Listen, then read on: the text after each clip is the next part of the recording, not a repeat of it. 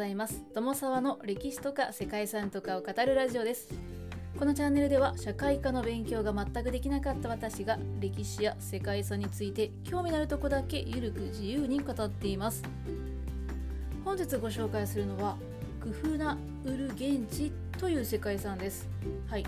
クフナウルゲンチ私も初めて知ったんですけれどもこれが一体どこの国にある世界遺産かと言いますとトルクメニスタンです。はい。トルクメニスタンとはどこにあるのか。これはですね中央アジアの南西部。北にウズベキスタン。南にイランとアフガニスタン。そんな位置関係の場所です。国土の85%をカラクム砂漠が占めている。そんな国だそうです。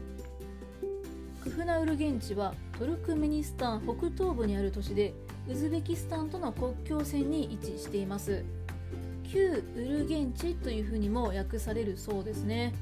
ちなみに新ウルゲンチと呼ばれる現在のウルゲンチはウズベキスタンの都市となっているそうです。かつてのクフナウルゲンチはアムダリア川沿岸にあるシルクロードにおける最大の都市でした。12世紀にはホラズムシャー朝の首都として機能しています。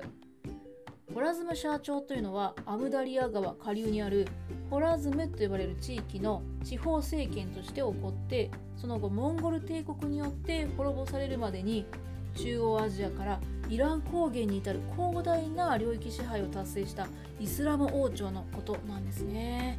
つまりクフナウルゲンチも最終的にはモンゴル帝国によって滅ぼされる運命にあるということなんでしょうかね。はいということで本日は中央アジアのトルクメニスタンにある世界遺産クフナウルゲンチについてご紹介したいと思います。この番組はコーヒー沼で泥遊びパーソナリティ翔平さんを応援しています。かつて12世紀から13世紀初頭にかけて黄金時代を迎えた都市クフナウルゲンチの始まりははっきりとはしてないそうですね。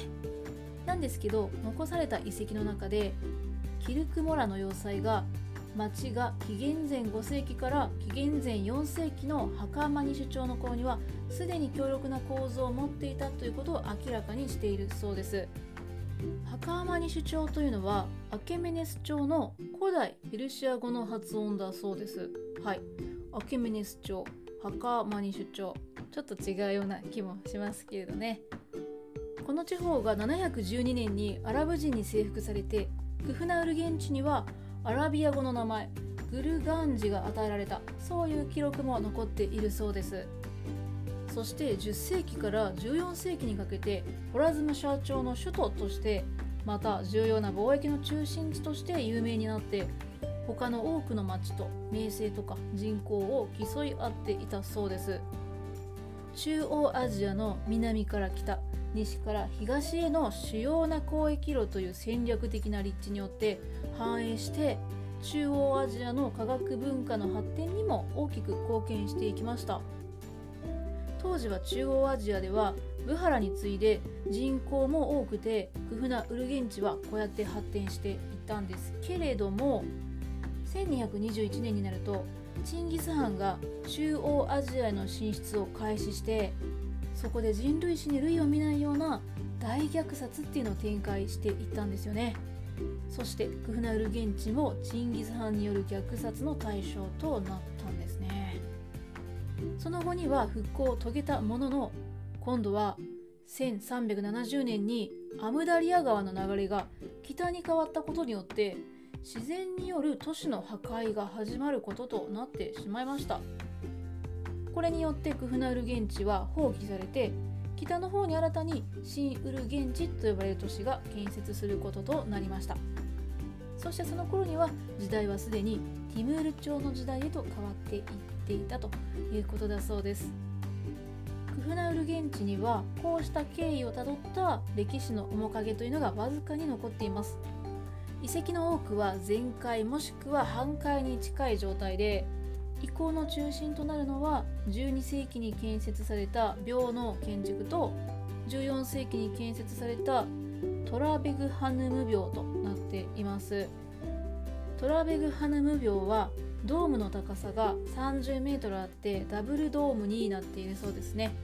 内部の天井には青タイルのモザイクが施されていてそれは宇宙を表現しているそうです。24個もある天窓は当時太陽の動きに合わせて窓を開閉して時計代わりにしていたそうですね。クフナウル現地で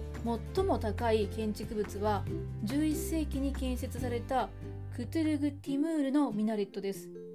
ミナレットというのはイスラム教のモスクとかマドラサと呼ばれる新学校に建てられた塔のことですね。このクトゥルグ・ティムールのミナレットは見るからに高そうな細長い見た目をしているんですけれどもレンガで建設されていてその高さは60メートルにも及んでミナレットの高さでは世界一を争うほどだそうですね。もう一つアフガニスタンにあるこれまた世界遺産のジャームのミナレットの高さも60メートルあるそうなんですねなんですか実はこのクトゥルグティムールのミナレットはもともと67メートルの高さがあったそうなんですよね。ただ塔の先端が銀でできていたことでモンゴル民族による略奪にあってしまったりあとは地震で欠けてしまったりということで少しだけ低くなってしまったそうです。なのでもともとは世界一高いミナレットだということのようですね。細長い円錐状の形をしたこのミナレットはクフナウル現地における病建築でも著名なもので1172年に死亡したホラズム社長の第4代君主イル・アルスランの病なんだそうですね。すごく細長いそして背の高いミナレットなんですけれども建設当時から先端にやや傾斜があって